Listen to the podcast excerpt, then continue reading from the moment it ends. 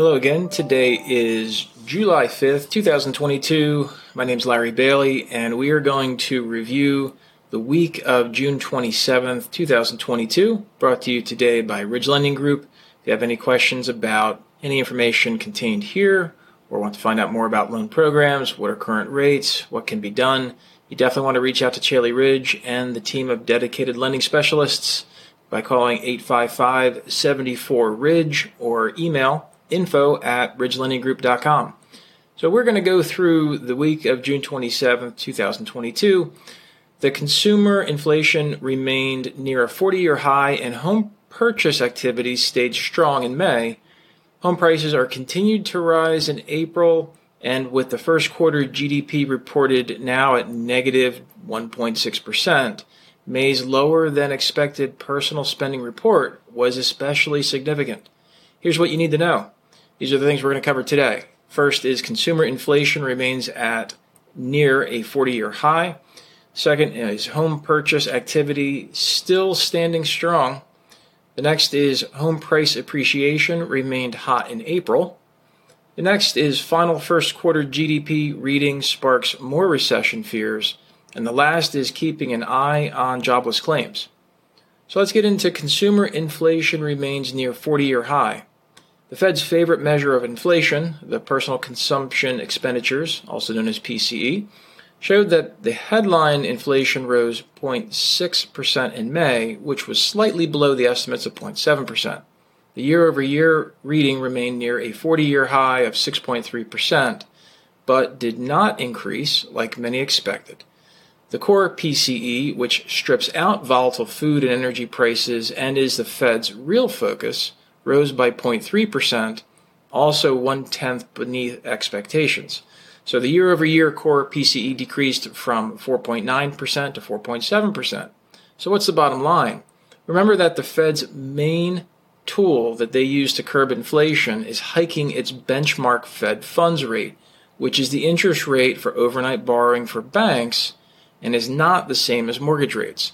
Counterintuitively, when the Fed hikes its benchmark Fed funds rate, this can be actually a good thing for mortgage rates because it curbs inflation. At its June meeting, the Fed hiked the Fed funds rate by 0.75, excuse me, by 75 basis points due to high inflation, which was the largest increase since 1994.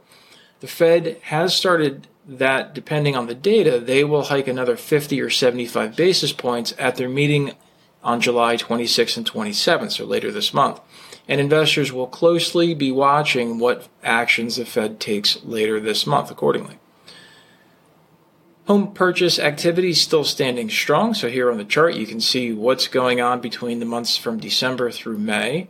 And pending home sales, which measure signed contracts on existing homes, rose 0.7% from April to May, which was much stronger than the expected 4% decline. This follows the upside surprise in new home sales, as signed contracts on new homes also rose 10.7% in May. So, on a year over year basis, pending home sales were only down 13.6%. So, what's the bottom line? Both the new and pending home sales reports reflect buyers shopping for homes in May. Again, right now it's July, so a little while ago. During that time, the factors in much uh, of the rise in interest rates that we hadn't seen at that point this year. And while there's no doubt that higher interest rates are impacting demand, the fact that signed contracts for new and existing homes were higher in May, even with rise in rates, rise in home prices, and lack of inventory, shows that the purchasing uh, market, the purchase market, still remains strong. Home price appreciation remained hot in April. So as always, we go through this each month and we see that uh, information on the graphic here. Feel free to check that out on the video. The Case-Shiller Home Price Index, which is considered the gold standard, quote unquote, for appreciation, showed home prices rose 2.1% in April and 20.4% year over year. This annual reading is basically flat from the previous report, but it's still blistering hot. The Federal Housing Finance Agency, also known as FHFA, also released their House Price Index. This report measures home price appreciation on a single family home with conforming loan amounts. which means it most likely represents lower priced homes. I would argue, actually, probably moderately priced homes, not just lower priced. Home prices rose 1.6% in April and 18.8% year over year. This is a slight decrease from the 19.1% rise reported in March, but again is extremely hot and most would say unsustainable. Rents also are on the rise per the Apartment List's national rent report, which showed that rents increased by 1.3% in June and 14.1% year over year. Imagine your housing payment went up 14% in one year. Most people's income is not, so naturally, this is a big concern for a lot of people that study this um, and that pay rent. Note that this report is is for new rents. Renewals are rising in the high single digits year over year. So, what's the bottom line? While the Case-Shiller and the FHFA reports are dated as they are for April, appreciation, which was still extremely hot as of that time. In addition, though these reports do not fully take into account the rise in interest rates we've seen this year, they do include much of the increase. With appreciation still so strong in April, this is supportive of the belief that while we may see home price gains slow, we shouldn't see decreases in pricing.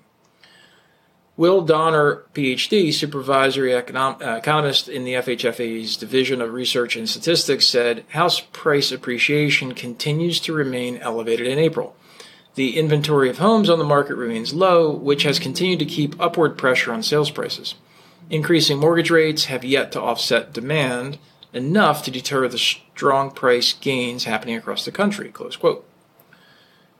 Next story is first I'm sorry, final first quarter GDP reading sparks more recession fears. And those again, I'm not quite sure who still believes we are not going to have a recession. We shall see. So the final reading for the first quarter GDP came in at negative 1.6%, which was a decline from the 1.5% reported on the second reading. And while the textbook definition of a recession is two consecutive quarters of negative GDP, the National Bureau of Economic Research, also known as NBER, because you know the government needs more acronyms, who ultimately calls when we are in a recession, has expanded their definition. However, it would be hard to ignore two consecutive quarters of negative GDP, so it will be crucial to monitor how GDP performs in the second quarter. Of course. On that note, personal spending rose by 0.2% in May, which was half of the expectations. Additionally, April's personal spending figure was revised lower by 0.4%. So, why is this important? Spending is a big component of GDP. Duh. The Atlanta Fed has estimated 0% growth in the second quarter, but they've revised their forecast to negative 1 after May's personal spending figures were released. If GDP in the second quarter ultimately is negative, that would make two consecutive quarters of negative GDP, ergo a recession. And speaking of recession fears, a number of major manufacturing indices, including those for the New York, Philadelphia, Dallas, and Richmond areas, have all reported negative numbers far worse than expectations. Next story, keeping an eye on jobless claims. So you see the image. Uh, once again, we pick um, the largest claim states, which are still California, Texas, and Ohio is up there. New York was on there last time. So Ohio, this is new. The number of people filing for unemployment benefits fell by 2,000 in the latest week as 231,000 initial jobless claims were reported. Continuing claims, which measure people who continue to receive benefits after their initial claim is filed, decreased by 3,000 to 1.328 million, which is just above a 50-year low. So what's the bottom line? While jobless, excuse me, while initial jobless claims decreased in the latest week, the 4-week average is at the highest level since December and it has been consistently moving higher. So even though initial jobless claims remain low, there is a clear trajectory higher which should continue given the announcements of significant layoffs by several public companies that once some of these layoffs are reflected in these numbers, we should see this figure really start to jump. We've been saying that for a little bit, so we'll see, which of course, all of this leads to a higher unemployment rate. Hey, guess what? We have a family hack of the week, and this is some really good tips if you're flying this summer. These travel tips are from CNN, and they can help if any hiccups arise. Possibly, they might help. If you're stuck at an airport, trust me, there's no app in the world that's helping you. So, first tip is download your airline's app on your phone before you depart. I would tell you do it before you even get to the airport. Um, because if your flight is canceled or changed, you may be able to rebook your trip more quickly on the app than you could by waiting at the line in the airport. People still do that. I don't know why. Or getting stuck on hold on the phone. Uh, I travel a lot with American and United, and uh, knock on wood, I've been fortunate enough not to be completely stranded. But um, I actually was able to rebook a flight on American, arriving at I think it was at Dallas, and I was able to rebook. Um, I got my flight refund, and I was actually rebook on Delta while on the airplane, while on American airplane. It was phenomenal. So definitely encourage you to download these apps. Uh, you can also check your departure airport's website and Twitter feed. I've done that too for any updates regarding security lines. Uh, Newark does that a lot. They'll actually tweet you, um, or somebody did at least, to let me know how long the security line is. Maybe that was United as well. Uh, research your credit card's travel coverage. So emphasize this to know whether your meals or accommodations are covered in case you experience any delays or cancellations. Ask the airline for hotel vouchers or frequent flyer miles if your flight is canceled, even if they're not required to provide them. It never hurts to ask. And lastly, where possible, book direct flights and fly early in the day to help avoid any cascading impacts of bad weather or other delays or cancellations throughout the day. And if you do need connecting flights, aim for at least two hours in between those flights so you have plenty of buffer time. But that leads to more food. so, what to look for this week coming up? Uh, the week of July 5th, after the market was closed yesterday and Monday in honor of Independence Day holiday. Hopefully, everybody stayed safe. Key reports from the labor sector will hit headlines on Thursday. The ADP employment report will give us an update on private payrolls for June, plus, the latest jobless claims data will also be reported. End of the week on Friday, the Bureau of Labor Statistics jobs report also known as the BLSJ, for June will be released, which includes non farm payrolls and the unemployment rate.